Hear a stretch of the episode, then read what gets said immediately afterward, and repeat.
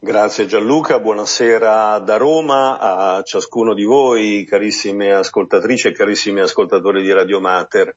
E buon mese di ottobre che ormai volge al termine perché siamo appunto al 24, noi arriviamo ogni quarto martedì del mese e giustamente eh, diciamo così abbiamo anche eh, l'onere e l'onore di raccontarvi eh, tutto quello che accade intorno a questa congregazione dei figli dell'Immacolata Concezione fondata dal Beato Luigi Maria Monti. In questo, anche in questo mese di ottobre ci sono stati molti momenti da vivere da un punto di vista della congregazione, di tutte le iniziative che si sono svolte proprio in questo mese e quindi eh, desideriamo proprio condividere con voi che ci eh, ascoltate ormai da tantissimi anni eh, il nostro, ehm, la nostra eh, così, la nostra trasmissione e certamente anche il eh, nostro vivere insieme a, a tutti coloro che sono accolti nelle nostre case in Italia e nel mondo. Eh, avremo eh, ospiti alcuni nostri confratelli, avremo eh, naturalmente padre Aurelio da Milano, padre Aleandro qui da Roma e poi certamente fratel Stefano da Cantù. Eh, mi corre l'obbligo di ricordare appunto un po' gli eventi mentre ehm, diciamo così la regia ehm, perfeziona il collegamento con eh, la parrocchia di Milano, di Piazza Frattini e mi corre l'obbligo naturalmente anche di salutare tutti i parrocchiani, il loro parroco Padre Aurelio e eh, così come Padre Rodolfo, Padre Delfen e Fratel Gabriel. Un saluto a tutti e eh, tra poco daremo la linea proprio a Padre Aurelio che eh, ci eh, delizierà eh, in questo racconto della, della parte, diciamo così, iniziale della vita della nostra congregazione che ha come protagonista esattamente il nostro fondatore Luigi Monti.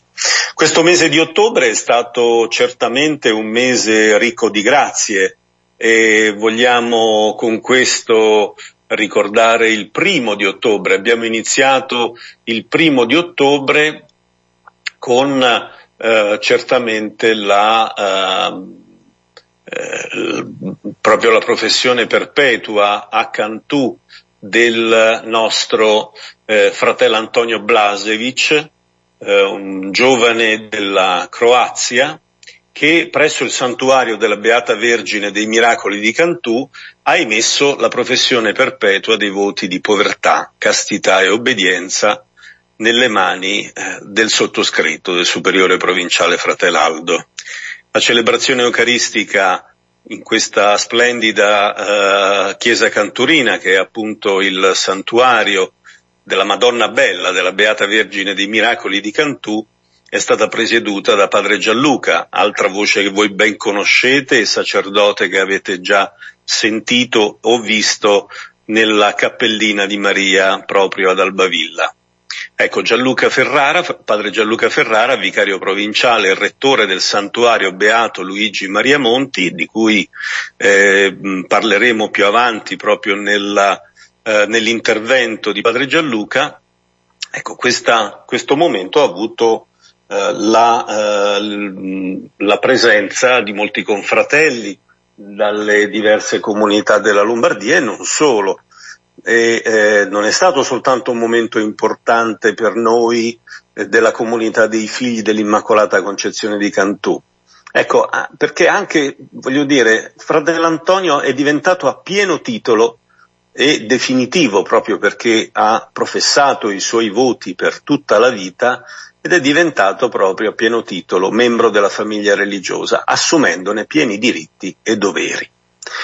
La comunità locale di Cantù, dei Concettini, così conosciuta, è proprio è voluta essere così, in un momento di ringraziamento alla comunità pastorale San Vincenzo, proprio nella persona del prevosto Don Maurizio Pessina, per la collaborazione e l'accoglienza.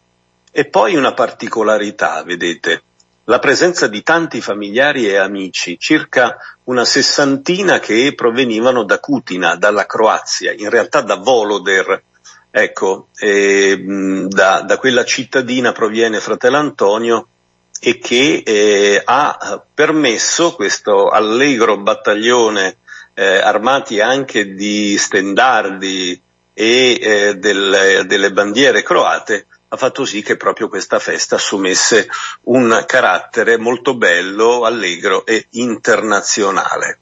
Quindi desideriamo proprio ringraziare eh, questa, um, questo, questo, per questo momento il Signore perché proprio da quella casa Ecco, eh, è iniziata nel 1898 la storia dei concettini in Cantù, quando il fondatore, il Beato Luigi Monti, inaugurò la casa offerta da una nobildonna della zona. Da allora è stato un lungo cammino caratterizzato dal servizio di accoglienza di tanti ragazzi e ragazze verso i quali i nostri religiosi, i loro collaboratori hanno profuso generose energie per aiutarli a ricostruire un proprio progetto di vita. In questa casa sono cresciuti e si sono formati tantissimi religiosi figli di Padre Monti, tra essi anche fratello Antonio, religioso croato.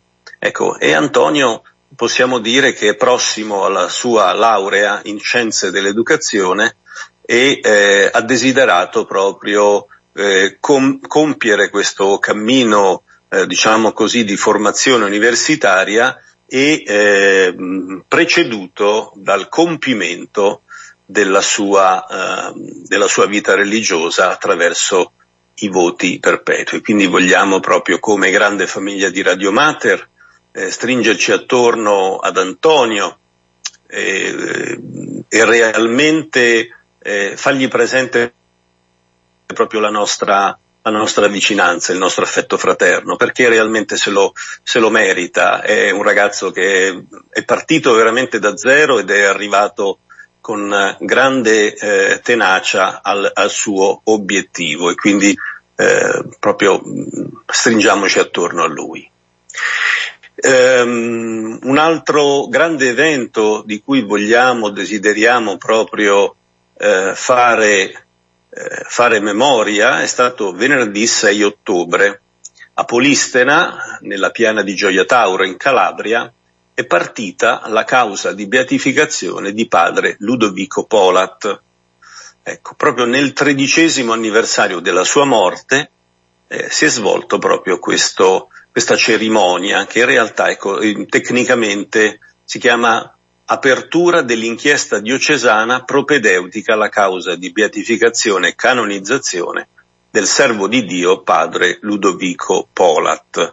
Questa cerimonia ha avuto luogo nella chiesa parrocchiale dell'Immacolata Concezione alla presenza dell'amministratore apostolico della diocesi di Oppido Mamertina Palmi, che è Monsignor Francesco Milito, che è arrivato, diciamo così, alla conclusione del suo percorso da vescovo di Oppido Mamertina Palmi e che in attesa del nuovo eh, vescovo, che è stato già nominato e eh, naturalmente da qui a poco prenderà possesso della eh, sede vescovile, eh, è chiamato proprio a tenere, diciamo così, a essere amministratore apostolico.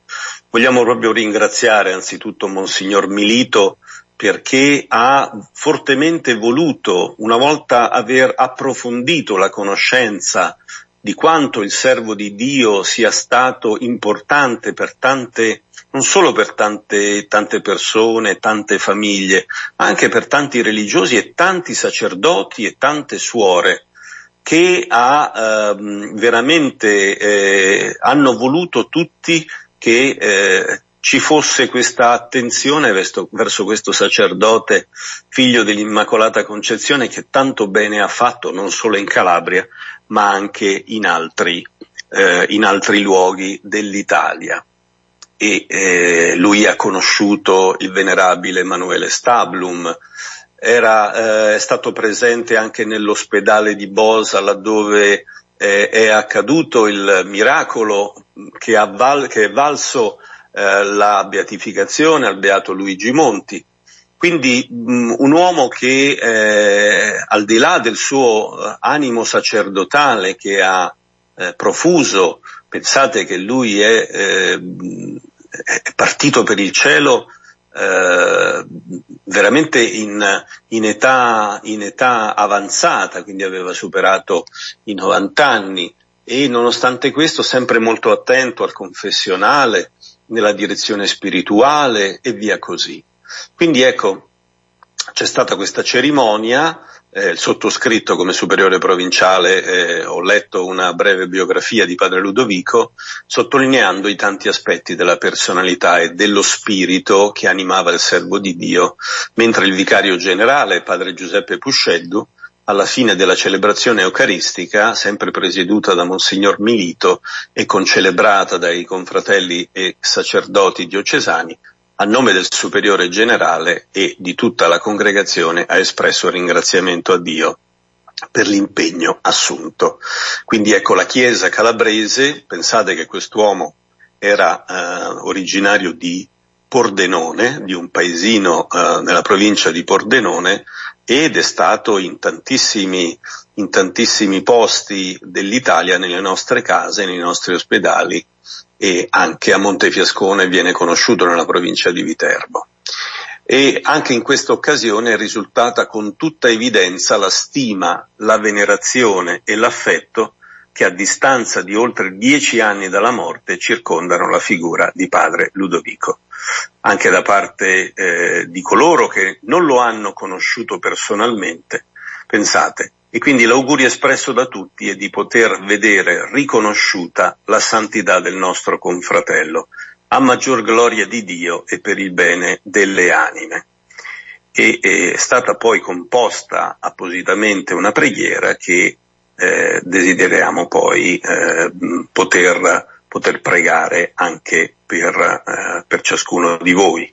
Anzi, se eh, direi che possiamo per concludere questo momento proprio raccoglierci in preghiera e, e poter conoscere anche questa figura di uomo di Dio. O Signore, ti ringraziamo per averci donato in padre Ludovico Polat un pastore buono e generoso che ha offerto la sua vita servendo con sapienza ed amore i fratelli più bisognosi. Con grande zelo egli si è dedicato al ministero della riconciliazione e della guida spirituale, infondendo in tutti fiducia nel tuo amore di Padre e testimoniando la carità nel nome dell'Immacolata Concezione. Per intercessione del tuo servo, accordaci la grazia che ti domandiamo con umiltà e fiducia. Concedi che la santità del tuo servo sia riconosciuta nella Chiesa e la sua testimonianza di amore e servizio possa ispirare tanti giovani a seguirti nella consacrazione religiosa e nel ministero sacerdotale. Per Cristo nostro Signore. Amen. Ecco, per ehm, diciamo così, andare verso eh, diciamo, la conclusione di questo, di questo, avvio di trasmissione e poi eh, apriremo i collegamenti, vorrei dirvi appunto uh, di eh, accostarvi nelle, nostre, nelle vostre chiese, nelle vostre parrocchie in questo mese di ottobre, mese missionario, mese in cui realmente la Chiesa e ciascun buon cristiano volge il proprio sguardo alle missioni, volge il proprio sguardo al, ai popoli che sono in difficoltà, Ecco, abbiamo delle motivazioni maggiori per poter volgere lo sguardo al di là dei nostri confini nazionali, pensando a quanta guerra, a quante guerre, a quante difficoltà, a quanti dissidi e quante eh, realmente discordie possono eh, nascere nel cuore degli uomini. Le motivazioni che sono in questi cuori lasciamole, lasciamole nel cuore di Dio perché realmente cambi i loro cuori, cambi le loro menti e che proprio secondo quelle che sono le intenzioni del Santo Padre, Papa Francesco si possa giungere a una pace con la P maiuscola, non pace di comodo o magari alcune fasi di, di stanca o di stasi che non aiutano il processo di composizione dei dissidi. Ultima cosa, ma assolutamente importantissima, sarà eh, il prossimo 28-29 ottobre, eh, siamo proprio veramente a, a, pochi giorni da questo grande evento che eh, vuole raccogliere eh, tutti coloro che eh, sono eh, stati toccati nel cuore dalla conoscenza di Radio Mater, quindi non solo dai conduttori, dai registi, dai volontari della cappellina, dai volontari della radio, eh, coloro che sono nelle segreterie, eccetera, ma proprio ciascuno di voi come ehm, amici e grandi componenti della grande famiglia di Radio Mate. Il 28-29 ottobre cominceremo dal pomeriggio del 28, quindi con con la Santa Messa del sabato e poi andremo avanti fino alla sera del giorno dopo, della domenica. Ci alterneremo in tanti conduttori, sentirete tante voci, sentirete eh, tanti di voi che interverranno per poter raccontare del loro incontro con Radio Mater, per poter raccontarci eh, ciascuno la, la, la propria storia dell'incontro con Don Mario Galbiati, questo grande uomo di Dio, che ci ha lasciato eh, veramente poco tempo fa e che comunque sia continua a risuonare nelle nostre orecchie e soprattutto nel nostro cuore, per il desiderio di bene e di andare avanti, come diceva lui, eh, proprio nella, nella consapevolezza di questa figliolanza di Dio e nella eh, voler sostenere questa radio della maternità di Maria. E quindi eh, vorremmo proprio stare in vostra compagnia e noi e voi nella nostra compagnia per poter sostenere questa radio eh, con eh, il, vostro, il, vostro, impegno nella preghiera, ma anche nel, diciamo così, nel sostegno economico, proprio per poter andare sempre meglio in questo, in questo impegno, in questa missione radiofonica. Quindi adesso facciamo una brevissima pausa musicale, tempo che ci vuole, quindi do la linea alla regia e poi eh, vi annuncerò il primo ospite. Grazie. Bentrovati sui microfoni di Radio Mater, di nuovo una buona serata da Fratelaldo, cordialmente eh, vi abbiamo invitati a questa serata insieme parlare del Beato Luigi Monti e della congregazione dei figli dell'Immacolata Concezione. Stiamo facendo dei passi di conoscenza nella storia del Beato Luigi Monti e ci siamo affidati a Padre Aurelio, che eh, alcuni sanno appunto che lui è stato il nostro superiore generale per 18 anni, che ha conosciuto e approfondito molto bene la figura naturalmente del fondatore e che eh, ci eh, aiuta proprio a, nella, nella conoscenza. Questa parte, diciamo così, questo intervento che lui ci presenta oggi, ci parla di un momento di difficoltà del, del giovane Luigi quindi eh, vogliamo proprio ascoltare dalla viva voce di Padre Aurelio eh, cosa succede in questo momento della vita di, eh, del, del nostro fondatore Luigi Monti. A te Padre Aurelio.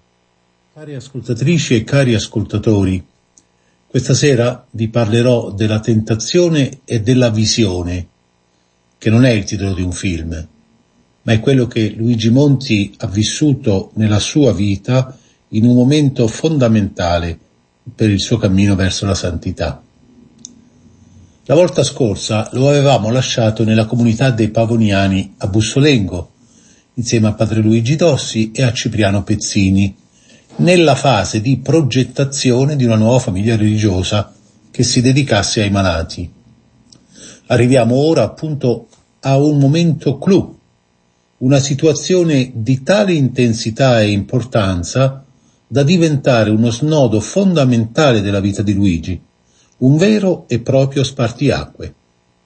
Nella sua storia possiamo leggere un prima e un dopo, di quella che sarà la visione di Bussolengo.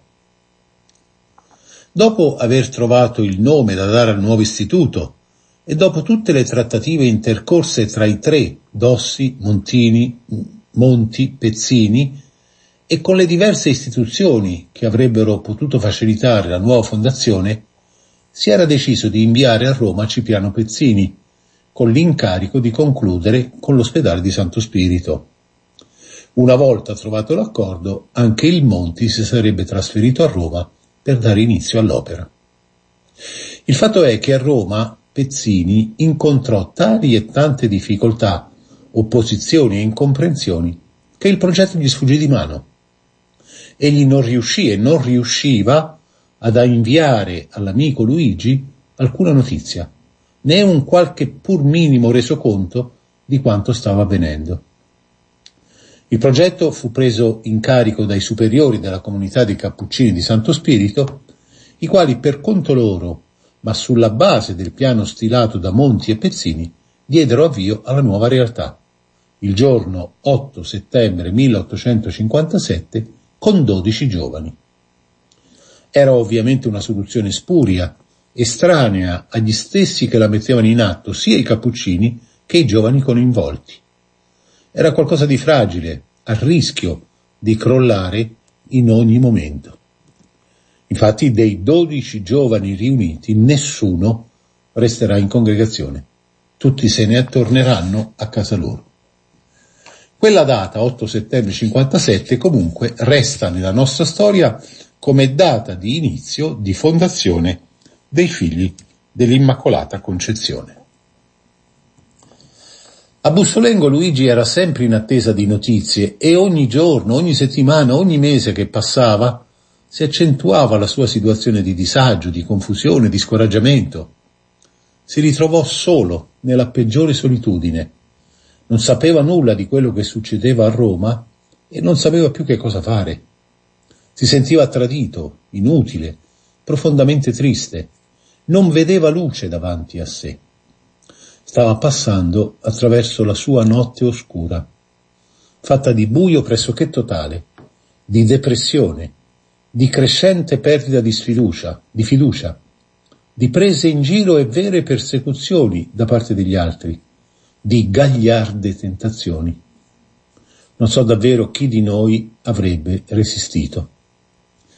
Scrive padre Erasmo Perniola, appassionato biografo del Beato Monti, la sua posizione si faceva di giorno in giorno sempre più penosa, pressoché insostenibile gli sembrava di essere diventato quasi un essere inutile, inservibile, nel crollo degli ideali passati, nell'incertezza delle prospettive future.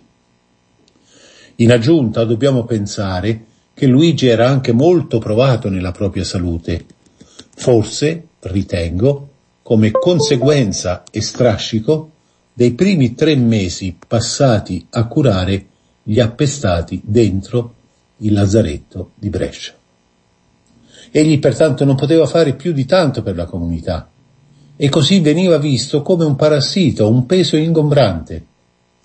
Penso che questa situazione sia stata la più dolorosa, data dalle persecuzioni velate o aperte cui si trovò sottoposto, per opera dei suoi stessi compagni di comunità a Bussolengo. Che fai qui? Sei sempre malato. Questa comunità non è la tua. A Roma non ci vai. Che cosa vuoi fare? Luigi si porrà da solo le stesse domande. Egli stesso lo ricorda quando ripensa a tutto ciò che in quel periodo veniva rimuginando dentro di sé. Che fai? Sono sette anni che hai abbandonato la tua casa e il tuo paese per farti religioso. E invece sei ancora al principio, anzi stai peggio, visto che ti sei logorato la salute mi ritrovavo abbandonato da tutti. Quegli stessi dai quali speravo qualche conforto mi perseguitavano con aspri sarcasmi. L'abbattimento del mio spirito non era più sorretto da nessuna consolazione, né umana né divina. Solo, in preda a tristi pensieri, combattuto da gagliarde tentazioni, ero caduto in un estremo avvilimento. Passavo ore e ore dinanzi a Gesù sacramentato, ma erano tutte ore senza alcuna stilla di celeste rugiada. Il mio cuore rimaneva arido, freddo, insensibile. Ero proprio sul punto di abbandonare ogni cosa. A Roma, il giorno 8 settembre 1857, si dà avvio alla nuova comunità. A Bussolengo, Luigi Monti vive nel buio, ma partecipa alla novena per la festa dell'8 settembre, Natività di Maria. Ora, a pensarci, mi appare davvero mirabile la coincidenza dei tempi e la prendo come un segno da leggere alla luce dei fatti e del loro significato.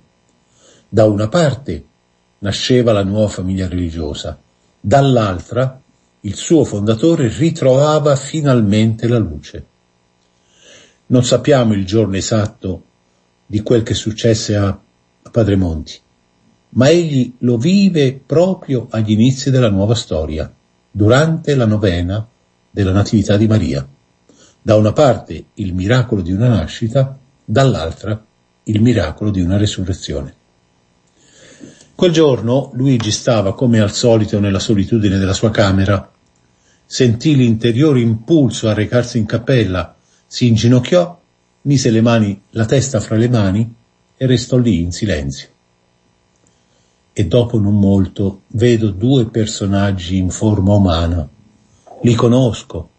Era Gesù con la sua Madre Santissima, i quali stanno a fianco a me e con voce alta mi dicono Luigi, avrai ancora da soffrire lotte maggiori di quelle che hai già vissuto.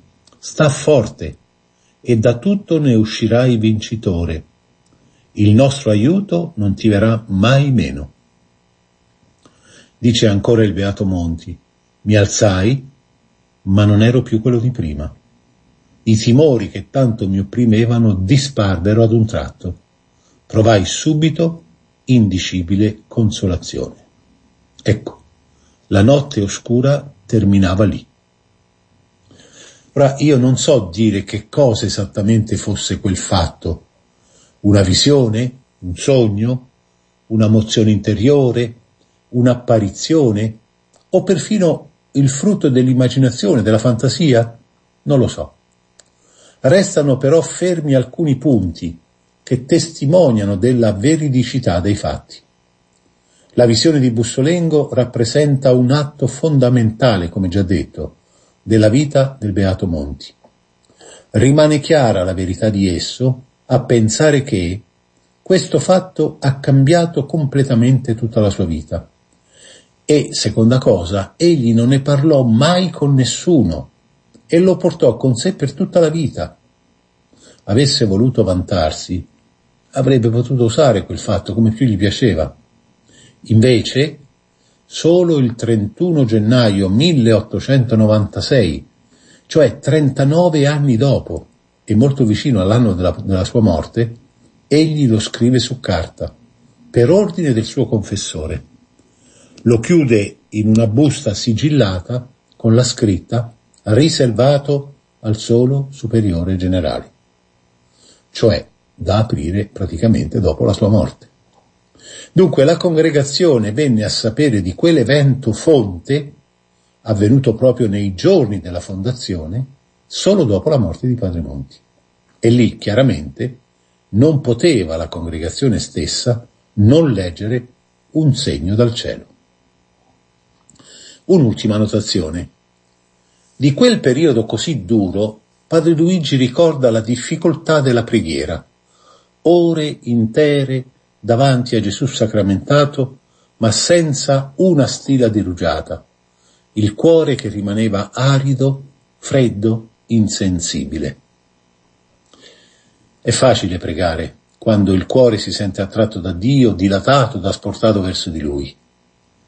La vera preghiera nasce nei momenti di aridità spirituale, quando siamo sopraffatti dalla noia, della quotidianità, dai pensieri che vagano appesantiti dalla fatica, dalla poca voglia di dedicare un po' di tempo a Dio. Ma è proprio lì che nel ricordo di Dio e della nostra mamma, così chiamava l'Immacolata Padre Luigi, la preghiera diventa autentica ed assume un valore ben alto. Essa nasce dalla nostra volontà di stare con Dio, metterci alla presenza di Lui così come siamo, anche quando ci costa e ci costa tanto. E questo si chiama amore. Buonanotte a tutti voi. Ci siamo in uh, diretta, eh, adesso eh, direi tra un intervento e l'altro, eh, ringraziando Padre Aurelio, poi daremo la uh, parola a Padre Aleandro. Ehm, abbiamo ascoltato questi momenti molto difficili che Padre Monti è riuscito eh, proprio affidandosi con la preghiera, nella preghiera al Signore e all'Immacolata Madre, proprio a superare ogni avversità. Quindi eh, direi a questo punto, eh, visto che eh, mi è stata data la parola, vi ricordo che eh, sono, eh, vi parlo dal, dal, mio studio in Roma, quindi dallo studio di Radio Mater a Roma. Eh, sono molto contento di essere, di essere con questi microfoni. Vi ricordo che io, come tanti altri, soprattutto gli altri, saremo davanti ai microfoni di Radio Mater eh, a vostra disposizione i giorni 28 e 29 di ottobre per una 24 ore, 24 ore di grande, di grande eh, spessore che speriamo possa piacere a ciascuno di, no, di, di voi, come è piaciuta a noi l'idea. Quindi adesso diamo la parola a Padre Leandro che in realtà si trova a un piano, al piano superiore rispetto al mio, e, ehm, sentiamo proprio il suo intervento e ci mettiamo in ascolto della sua parola. Te Padre Leandro. Buonasera, ascoltatrici e ascoltatori di Radio Mater. Un saluto da Via della Luce 46, Roma, sede della provincia italiana della famiglia religiosa del beato Luigi Maria Monti. Il tempo romano vive la vivacità del sinodo e le preoccupazioni per la pace nel mondo, in particolare di ciò che accade in Medio Oriente. E da questa casa romana rincorro i passi del Beato Monti associati alla preghiera, in particolare al rosario che in questo mese di ottobre raccoglie molti eventi della congregazione. Un rosario che inizia al mattino con le grida gioiose dei bambini di una scuola che confina con la nostra cappella, mentre guardo il volto dell'Immacolata Concezione. E il Verbo si fece carne e venne ad abitare in mezzo a noi. E da questo evento seguo la meditazione del mistero di Dio e dell'umanità del Beato Monti che stimola tutti a farsi partecipi della storia, come Maria, che con il suo primo sì avviò il nostro stesso pellegrinaggio di comprensione della vita, affidata alla nostra responsabilità. La giornata poi si allunga con lo sguardo alla Madre Immacolata. Mi guarda, ci guarda, mentre nel mondo gli occhi lacrimano gioia, altre volte dolore per le tragedie e la morte, sguardi che si macchiano di sangue e spiazzano le nostre preghiere.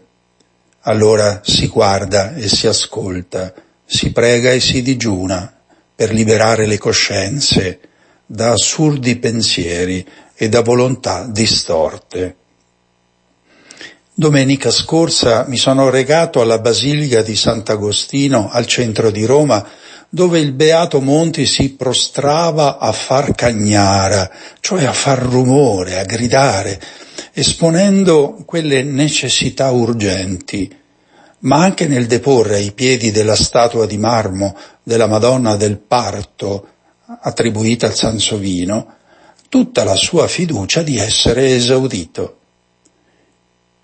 Il Beato pregava una delle Madonne romane più venerate e chiedeva come una partoriente, di generare nuova vita. Si fa voce del popolo, di coloro che scendono in piazza per generare un mondo di pace, mettendo in atto la beatitudine degli operatori e ricercatori di giustizia e di pace.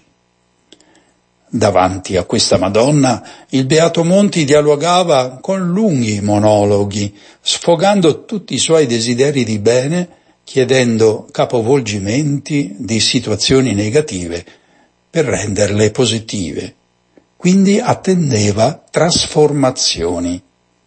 Le preoccupazioni diventavano sorrisi, i pensieri distorti si incanalavano in sentieri diritti, le richieste in doni di grazie. La carità e lo spirito profetico del Beato Monti faceva superare quel dilemma che oggi drammaticamente scuote le nostre coscienze riguardo all'odio e alle guerre, dove riemerge una verità che non vorremmo diventasse così terrificante. L'odio è un veleno che scorre nelle vene del mondo e della nostra stessa società. Un credente e ogni persona di buona volontà sa che l'odio non vince, fa perdere tutti. Il nemico, il male, è dentro di noi. E la preghiera per la pace allora richiede di riorganizzare la nostra speranza con la solidarietà e il rispetto degli altri, allo scopo di, disar- di disarmare i pensieri e le mani e poter vivere in pace. Le storie dell'umanità, come ricorda da tempo Papa Francesco, sono intrecciate tra loro, tanto che nessuno può salvarsi da solo. E torna prepotente una sana e realistica fraternità che parte dal cuore di Dio e attraversa ogni persona che ama la vita. Fare il bene è il vero argine al male, aprendo il cuore a sguardi di pace. E la preghiera risuona allora come risposta all'impotenza umana. Ricordati, Vergine Madre Immacolata, che stai alla presenza del Signore di parlargli in nostro favore. favore. Il coraggio di alzare grida e fare cagnara, rumore, per quell'impossibile che solo Dio sa spezzare e realizzare con il convertire mente e cuore di quanti usano la violenza come unico mezzo per definire le relazioni tra comunità di popoli. Il Beato Monti sa guidarci ad uscire dalle gabbie mentali dell'onnipotenza umana o da quell'orgoglio che fa dell'uomo uno schiavo e non una persona libera. Ne era talmente consapevole, consapevole che chiedeva preghiere intense, sicuro che Dio solo può aprire strade impensabili al corto sguardo umano. E il Beato Monti, tornando in via della luce dopo aver fatto Cagnara, sapeva che qualcosa sarebbe accaduto e i suoi passi scrivevano storie nuove, fino a sognare religiosi dal cuore nuovo. Uomini di spirito, richiede la nostra nuova famiglia religiosa nella Chiesa e nel mondo. È necessario saper sopportare i momenti drammatici e tutto quello che il Signore ci fa attraversare. Quindi armarsi di tanta pazienza quanta ne serve per attendere un futuro gioioso. E da saggio lettore della storia il beato come Maria sapeva attendere gli eventi e il tempo favorevole per indicare strade non programmate. Tutto ciò che la tua mano è in grado di fare, fallo con tutta la tua forza.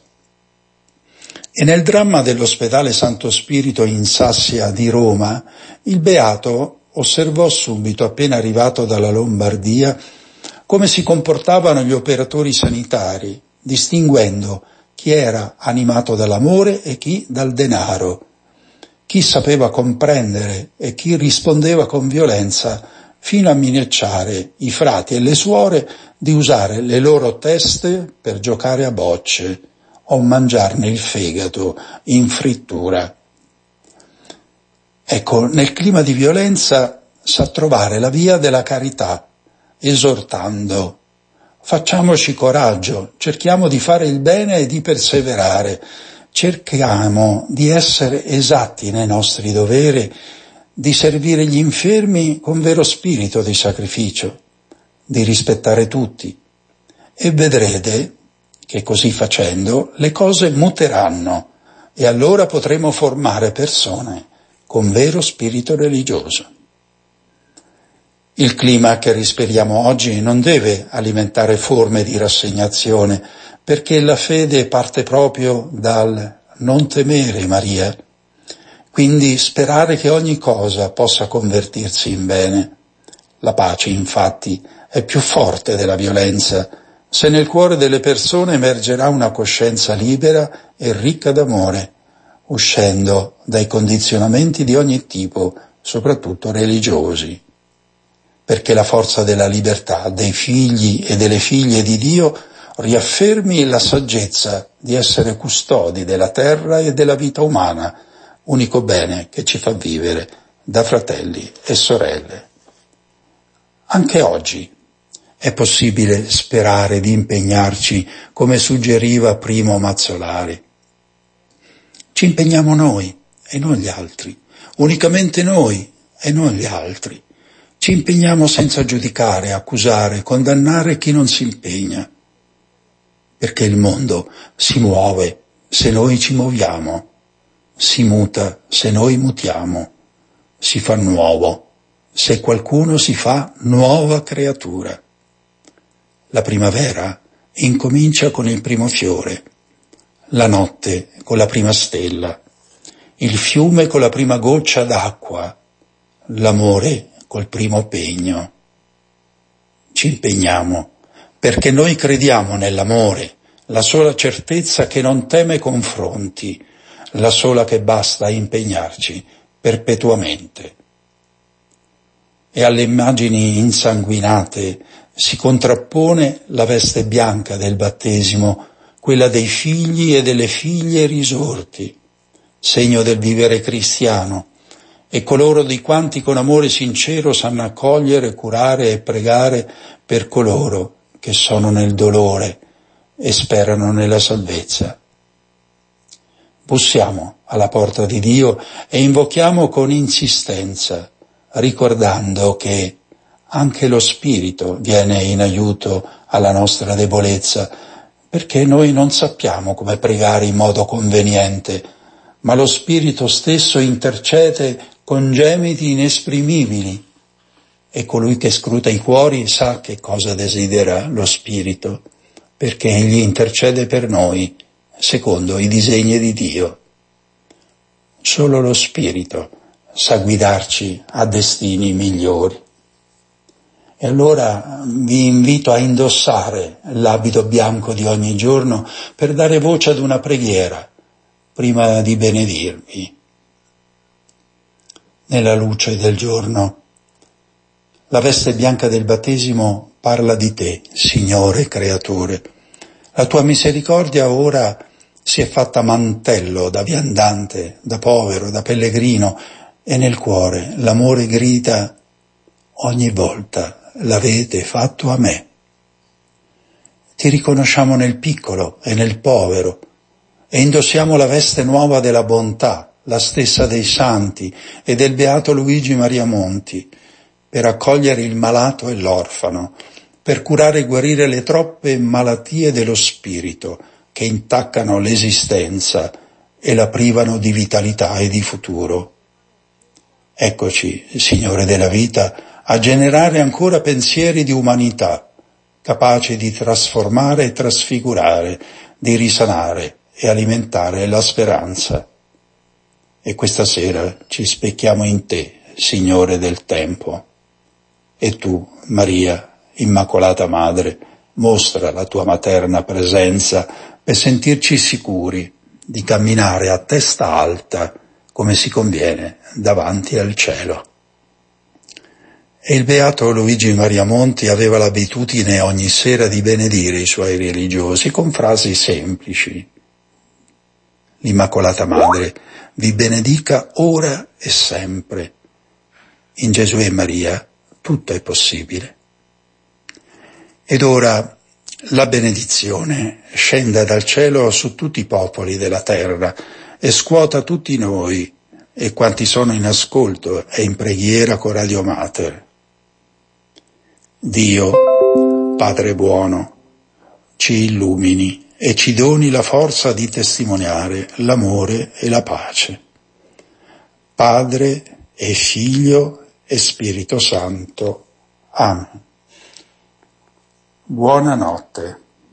Trovati per eh, questo ultimo scorcio, quest'ultima mezz'ora della nostra trasmissione che è l'alfabeto della carità, itinerario alla scuola del Beato Luigi Monti. Bentrovati da Fratelaldo, abbiamo ascoltato durante la prima parte della trasmissione padre Aurelio, parroco dell'Immacolata, della parrocchia Immacolata Concezione di Piazza Frattini in Milano, poi abbiamo ascoltato padre Aleandro, superiore eh, locale della casa provinciale qui di Roma in Trastevere.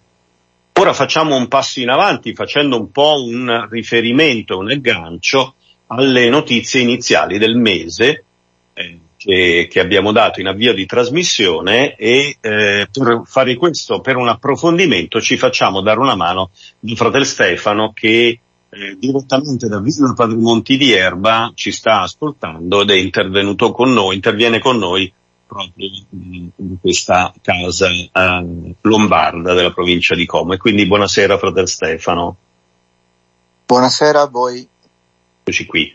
Dunque abbiamo fatto un riferimento molto eh, chiaro alla, ehm, alla figura di padre Ludovico Polat, che eh, per tutto ciò, per tutto quello che eh, abbiamo eh, riferito in avvio di trasmissione, e, e, certamente per un evento molto importante che è appunto l'avvio, diciamo così, della, dell'inchiesta eh, sulla quale, eh, sulla quale proprio si appoggia la causa di beatificazione di padre Ludovico Porte. Quindi proprio un'inchiesta diocesana, eh, c'è stato questo evento, abbiamo già detto, venerdì 6 ottobre nella cittadina di Polistena, che è una, eh, un centro molto considerevole, insomma, nella piana di Gioia Tauro, nella provincia di Reggio Calabria,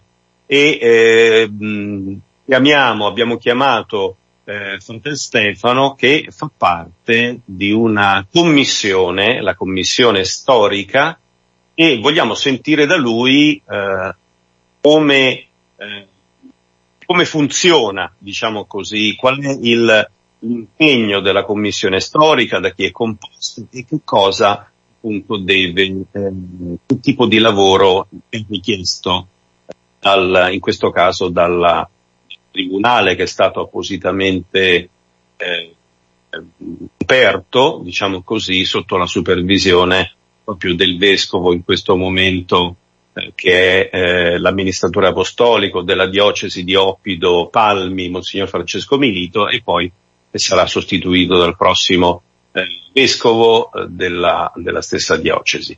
Quindi a te la parola, raccontaci un po' eh, così in maniera molto libera eh, cosa, cosa, mh, cosa accadrà, eh, quindi qual è anche il vostro ruolo. Sì, grazie. La commissione storica è una, una, parte di tutto quello che è il lavoro dell'inchiesta diocesana, eh, che è appunto il preludio per l'apertura della causa di beatificazione. Eh, la commissione in questo caso è composta da quattro persone, ehm, la presidente Graziella Genova, padre Jorge Romero, vice postulatore, Don Antonio Lamanna della diocesi di Oppido Mamertina Palmi e eh, io, fratello Stefano, come membro della congregazione, eh, soprattutto che, mm, per il motivo che vivo eh, in questa parte di Lombardia, in quanto padre Ludovico ha ancora tanti parenti, nipoti e pronipoti nella zona di Busto Arsizio. e ho scoperto da poco anche qualche parente nel suo paese nativo a Prata di Pordenone, in provincia di Pordenone. Il nostro lavoro, quello della Commissione, è proprio quello di raccogliere i dati, Commissione storica appunto, eh, dati, documenti, riferimenti storici, tutto quello che può rappresentare lo studio della figura e della spiritualità di padre Ludovico Mm, derivante appunto da quella che è la sua esperienza, il suo apostolato e la missione che ha svolto nei vari territori d'Italia. Padre Ludovico infatti nei, nei, tanti anni di missione, ricordiamo che è morto a 92 anni nel 2010, eh, ha potuto svolgere tantissime attività eh, come infermiere e come sacerdote, eh, per cui tanti sono i territori dove andremo a raccogliere documenti eh, e riferimenti. Tutto quello che riguarda invece le testimonianze, la raccolta delle testimonianze, eh, come dicevi tu prima, eh, invece eh, sarà opera appunto del cosiddetto tribunale, cioè i tre sacerdoti nominati dal vescovo eh, Don Elvio Nocera, eh, Don Pino Nicola Varrà e Don Antonello Sorrentino eh, saranno loro ad ascoltare eh, tutte quelle persone che vorranno dare una loro testimonianza della propria esperienza spirituale con padre Ludovico. Eh, qui eh, posso dire come notizia fresca, visto che alla radio serve anche questo, eh, eh, questa domenica, la domenica appena passata, quindi due giorni fa, sono stato con alcuni confratelli a Busto Arsizio a incontrare appunto il nipote eh, con, con, la moglie e i figli, eh, che sono anche le persone che sono state presenti eh, venerdì 6 ottobre a Polistena. Ehm, loro hanno già iniziato a uh, diciamo, mettere giù un elenco di, di, fatti, di avvenimenti e di luoghi dove eh, la commissione storica potrà andare a raccogliere eh, appunto tutto quello che riguarda i documenti e la narrazione di episodi.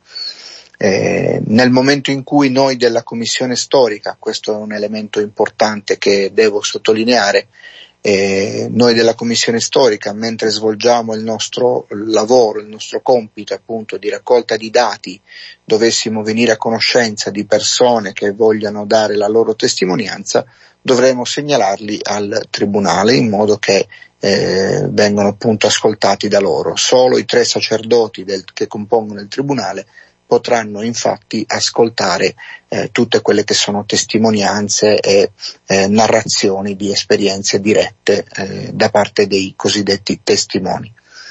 Eh, l'incontro lì a Busto Arsizio è stato molto bello, eh, emozionante, perché gli stessi parenti eh, insomma, stanno realizzando piano piano questo, questo evento che eh, ormai è parte della loro famiglia eh, ricordano con affetto i tanti momenti vissuti con padre Ludovico quando anche negli ultimi anni della sua vita riusciva ad andare eh, fino a Busto Arsizio a, a fare un, appunto, un saluto alla famiglia.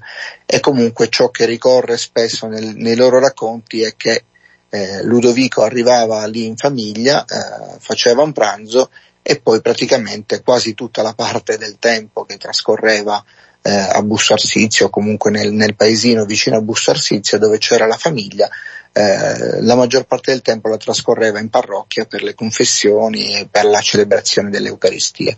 Quindi loro hanno questo ricordo molto chiaro e nitido, a parte alcuni pranzi di famiglia e alcune festività particolari, ma altrimenti padre Ludovico eh, insomma chi l'ha conosciuto non fa fatica a crederlo, eh, dedicava quasi tutto il suo tempo appunto sia alle confessioni che alla guida spirituale.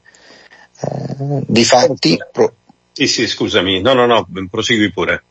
Difatti proprio da, queste, da questi parenti e da, dai, dalle prime persone incontrate eh, appunto viene, la, viene forte la, la, il racconto eh, della, della figura pregnante che padre Ludovico aveva e rappresentava per tutti i fedeli della zona. Scusami Stefano, io eh, ti stavo ascoltando con molto interesse e vorrei che tu raccontassi, visto che ci hai vissuto insieme in Calabria, chi era padre Ludovico? Come era padre Ludovico? Era una persona molto seria, seriosa, diciamo così, molto attenta, un po' Domanda tra bocchetti. eccetera. Eh sì, eh sì, permettimelo proprio per sì. conoscere i nostri amici, sì, eh, sì, un sì. po' la figura di questo, di questo grande sacerdote ecco. e soprattutto con fratello. Padre Ludovico è stato eh, una persona, un confratello, eh, diciamo, eh, che ha segnato il mio percorso, come quello credo anche di tanti altri, eh, nella mia formazione di, di religioso. Lui eh, di serio aveva alcuni momenti, forse la celebrazione della messa e forse e sicuramente il momento del sacramento della riconciliazione.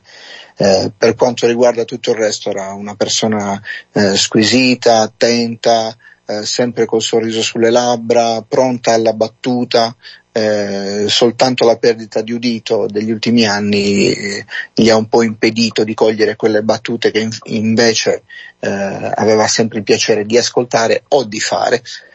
E lui ha, nella comunità è sempre stato un punto di riferimento anche mh, nella tarda età quindi era per tutti noi che eravamo lì presenti, affaticati dalle, dalla, dalla, missione, dalla, dalla, dal nostro lavoro con i ragazzi, eh, lui era sempre quel porto sicuro dove fermarci e riposarci un po', o per un sorriso o per un consiglio. Eh, lui c'era e come c'era per noi c'era sempre per tutti quei fedeli che a qualsiasi ora del giorno arrivavano e chiedevano della sua eh, presenza. Chi ha potuto vedere il, l'opuscoletto eh, che è stato già realizzato per lui, nella copertina c'è proprio questo sorriso eh, bello che insomma illumina tutti quanti. Eh, scorrendo il libretto poi si vedono anche delle foto carine come quella in cui mangia un fico eh, e quella lui la raccontava come una foto simpaticissima perché in quei giorni desiderava mangiare un fico ma non ne trovava e gli venne portato da un amico ma tanti altri episodi che magari racconteremo certo. piano piano in altre trasmissioni. Certo. Quindi adesso il vostro compito sarà quello proprio di eh, raccogliere documenti eh, per poi tracciare questo profilo dal punto di vista storico sostanzialmente allora. Sì, Giusto? questo sarà eh. la base per quello che sarà poi la, la cosiddetta posizio super virtutibus. Quindi noi esatto. dovremmo raccogliere un po' tutti quei fatti che potranno ricondurre il lavoro del postulatore e di quelle che poi saranno le testimonianze raccolte dal Tribunale che dovranno comporre un po' eh, la figura, il profilo di un, un sacerdote, un religioso che eh, fa eh, evincere appunto tutto il suo fare eh, come dedito alla preghiera e alla, al condurre l'uomo a Dio. Eh, e questo è quello che eh, è il motivo fondamentale per cui tutto questo è partito, perché tante persone, soprattutto da Polistena e, e paesi dintorni, a Polistena ricordiamolo, lui ha vissuto gli ultimi 17 anni della sua vita, eh, da lì è giunto il grido eh, per padre Ludovico bisogna avviare la causa di beatificazione forse noi stessi confratelli un po' impauriti, un po' eh, titubanti, non ci, cre- non ci, abbiamo creduto subito, ma eh, appena c'è stata la possibilità, a dieci anni dalla morte abbiamo iniziato questo percorso nel 2020, eh, insomma eravamo ancora poco, poco fuori dal lockdown, nell'ottobre 2010 abbiamo fatto un primo incontro nella parrocchia eh, Immacolata di Polistena e soltanto già al primo incontro appunto arrivarono almeno 50 persone a raccontare, a voler dire eh, padre Ludovico deve essere considerato santo nella Chiesa. Certo. Quindi noi vogliamo in chiusura anche mh, dire eh, per coloro che hanno conosciuto padre Ludovico eh, poter in qualche maniera far sapere, far avere la loro testimonianza della santità sacerdotale e religiosa per chi lo ha conosciuto eh, in Lombardia, per chi lo ha conosciuto in Calabria, per chi lo ha conosciuto in Sardegna, per chi lo ha conosciuto a Montefiascone, eh, quindi all'Istituto Dermatologico dell'Immacolata, ecco, poter certamente far presente alla postulazione eh, della causa di eh, beatificazione eh, proprio la, la, eh, dire, la propria testimonianza. Eh, io credo che tu abbia, Stefano, eh, un riferimento, non so se dal punto di vista telefonico o di mail, altrimenti me ne occupo io. vediamo un attimo attimo, potete, eh, potete scrivere una mail all'indirizzo postul cfic, che sta per, postulazione, ma è postul cfic, chiocciola, padremonti.org. Eppure eh, cercare eh, negli elenchi, negli elenchi la, eh, il numero di telefono della uh, curia generalizia dei figli dell'Immacolata Concezione. Ecco, non, uh, non vi do numeri perché non vi ho chiesto di uh, prendere carta e penna, quindi magari potrebbe essere un problema per qualcuno di voi che volesse la pro- dare la propria testimonianza. Perciò, detto questo, io ringrazio fratello Stefano per averci raccontato di Padre Ludovico, dell'impegno che lui e commissione storica so, si accingono a iniziare, lo hanno iniziato in realtà con il giuramento proprio eh, di, fronte, di, fronte, al vescovo eh, Monsignor Milito, ministratore apostolico, e che certamente sarà un grande servizio eh, per rendere onore e merito a questo santo eh, confratello. I tuoi saluti Stefano. Grazie a tutti e a presto. Grazie di nuovo, linea alla regia per una pausa musicale e poi voleremo verso la casa madre di Saronno con padre Gianluca. Sto qui, sto qui, forse a te ne servono due sole. Sto qui, sto qui quando impari a sopravvivere e accetti l'impossibile, nessuno ci crede, io sì. Non lo so, io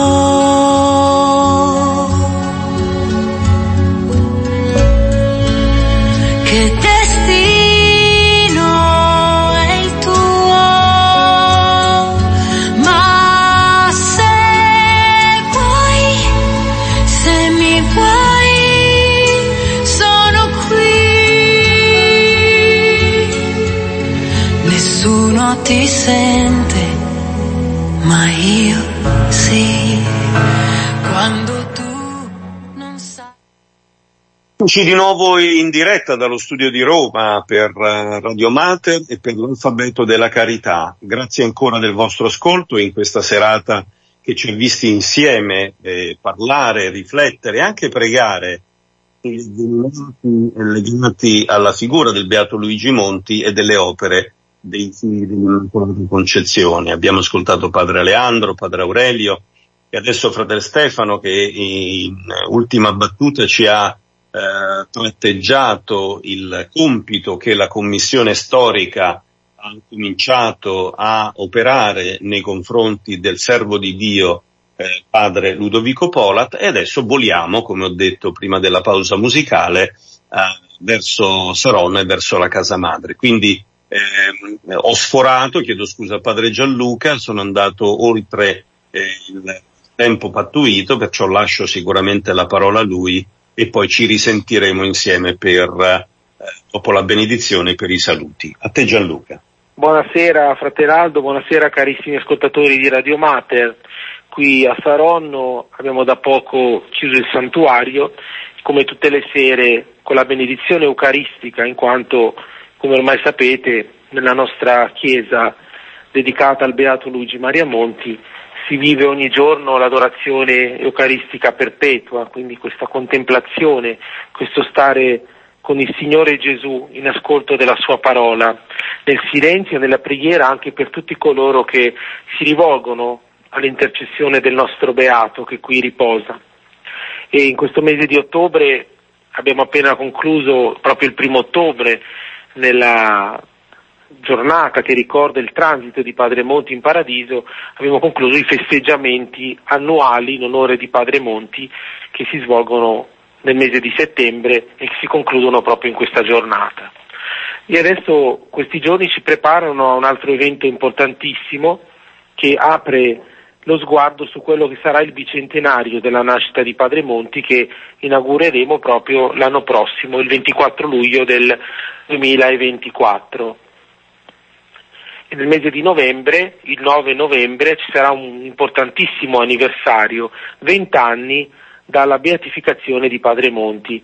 Ricorderemo nella preghiera, nella meditazione della sua parola, questo giorno così importante in cui San Giovanni Paolo II ha presentato al mondo il falegname di Bovisio Masciago, questo umile servo del Signore che è stato additato proprio come esempio di vita cristiana, di una vita da imitare verso la santità. Ecco, Luigi Monti beato. Luigi Monti lo ricordiamo beato da vent'anni perché realmente povero e tale soprattutto perché ha vissuto l'appartenenza a Cristo, ha vissuto di Lui. Scrive padre Giovanni Cazzaniga, il, colui che fu il postulatore generale della causa di beatificazione e canonizzazione di Padre Monti, una cosa molto bella, una frase molto bella in un suo scritto. Padre Monti non è un teologo, i trattati di teologia sono rimasti chiusi per lui. La sua pagina di cristologia è costantemente stata il corpo del malato. Ivi è Cristo. Lì lui lo ha conosciuto, lì lo ha contemplato nel suo mistero di amore misericordioso del Padre che ha rivelato il suo figlio. Beati i misericordiosi. Ecco, Luigi Monti, non uno studioso, non un teologo, ma illuminato dallo Spirito Santo. Ed ecco Padre Monti, beato, cioè felice, un uomo libero, libero soprattutto perché segui, ha avuto la capacità di seguire il Signore Gesù, di fare del bene in tutta la sua vita e di proporlo agli altri come esempio, quanti giovani ha attratto, ha portato verso la vita consacrata, ma anche quanti ragazzi ha guidato per farne degli onesti lavoratori e per farne degli onesti padri di famiglia. Ecco Luigi Monti, figlio dell'Immacolata Concezione, la donna libera dal peccato, anche lui strumento per liberare tutti coloro che sono nella difficoltà. Ecco, questo evento verrà soprattutto ricordato con una visita importante. Per la prima volta il nostro arcivescovo di Milano, Mario Delpini, verrà qui a rendere omaggio a Padre Monti, a incontrarlo, a pregare sulla sua tomba, da cui speriamo presto possiamo metterlo esposto. Ecco, proprio domenica 12 novembre, prima domenica di avvento, alle ore 10, qui nel santuario di Luigi Monti, ecco, il nostro arcivescovo celebrerà l'Eucarestia per ringraziare Dio per il dono di Luigi Monti a tutta la Chiesa, alla sua congregazione, ma a tutti coloro che lo vedono come un esempio, che lo vedono come un esempio di santità semplice, umile, ma da imitare. Ecco allora nella preparazione di questo bellissimo evento che ci apprestiamo a vivere nel mese di novembre, adesso Voglio veramente raccomandare a tutti voi le vostre intenzioni a Padre Monti e lo facciamo con un momento di preghiera e poi do la mia benedizione su tutti voi e sulle vostre famiglie. Preghiamo. O Dio nostro Padre, che hai affidato al beato Luigi Monti la missione di servire gli infermi e accogliere gli orfani, fa che imitiamo il suo amore per i fratelli e per la Vergine Immacolata nostra Madre dona alla Chiesa nuovi testimoni della carità. Per sua intercessione e a gloria del tuo nome, concedici le grazie che domandiamo e aiutaci soprattutto a imitarlo in una vita cristiana realmente impegnata al servizio tuo e dei fratelli. Per Cristo nostro Signore. Amen. Il, il, Signore sia con voi. E con il tuo spirito. con il tuo spirito. Kyrie eleison, Kyrie Kyrie eleison, eleison. Kyrie Kyrie eleison. eleison. Vi benedica e vi protegga Dio Onnipotente, Padre, Figlio e Spirito Santo. Amen. Amen. Grazie, Grazie. a tutti i miei ascoltatori e vi aspettiamo per questa celebrazione così importante che ci aspetta qui nel santuario di Padre Monti.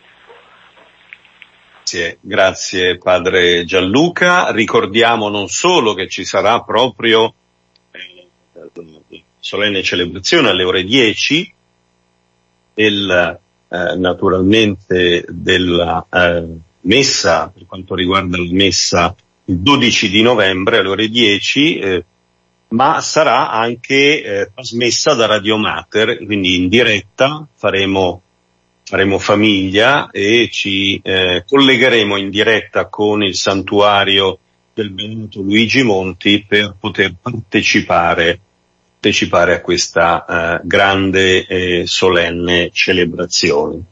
Quindi eh, grazie a Padre Gianluca per sua, il suo impegno nel santuario, pensate, lo vogliamo ripetere, ogni giorno, ogni, se- e ogni giorno dalle 8 fino alle ore 22, eh, 30 circa, alle ore 22, il Santissimo è esposto in santuario e quindi è proprio un eremo, un eremo in città, dove chiunque può entrare in casa, può entrare in chiesa e prostrarsi di fronte al Santissimo Sacramento esposto.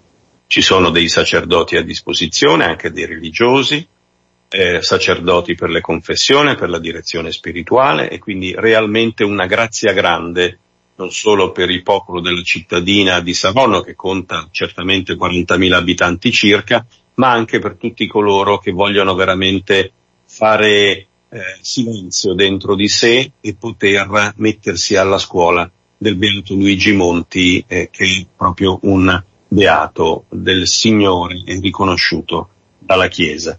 E perciò con questi sentimenti io ringrazio i confratelli che sono, eh, sono, stati, sono stati con noi, quindi Emilio, padre Leandro, padre Stefano e padre Gianluca.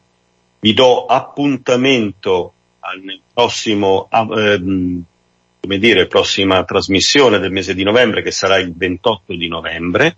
Vi ricordo che fra quattro giorni, sabato 28, domenica 20, c'è la 24 ore per Radio Mater, quindi abbiamo questo impegno, questo appuntamento tutti insieme e ci ritroveremo tutti fra volontari naturalmente, conduttori e registi e naturalmente tutti i volontari delle segreteria, delle segreterie e della cappellina.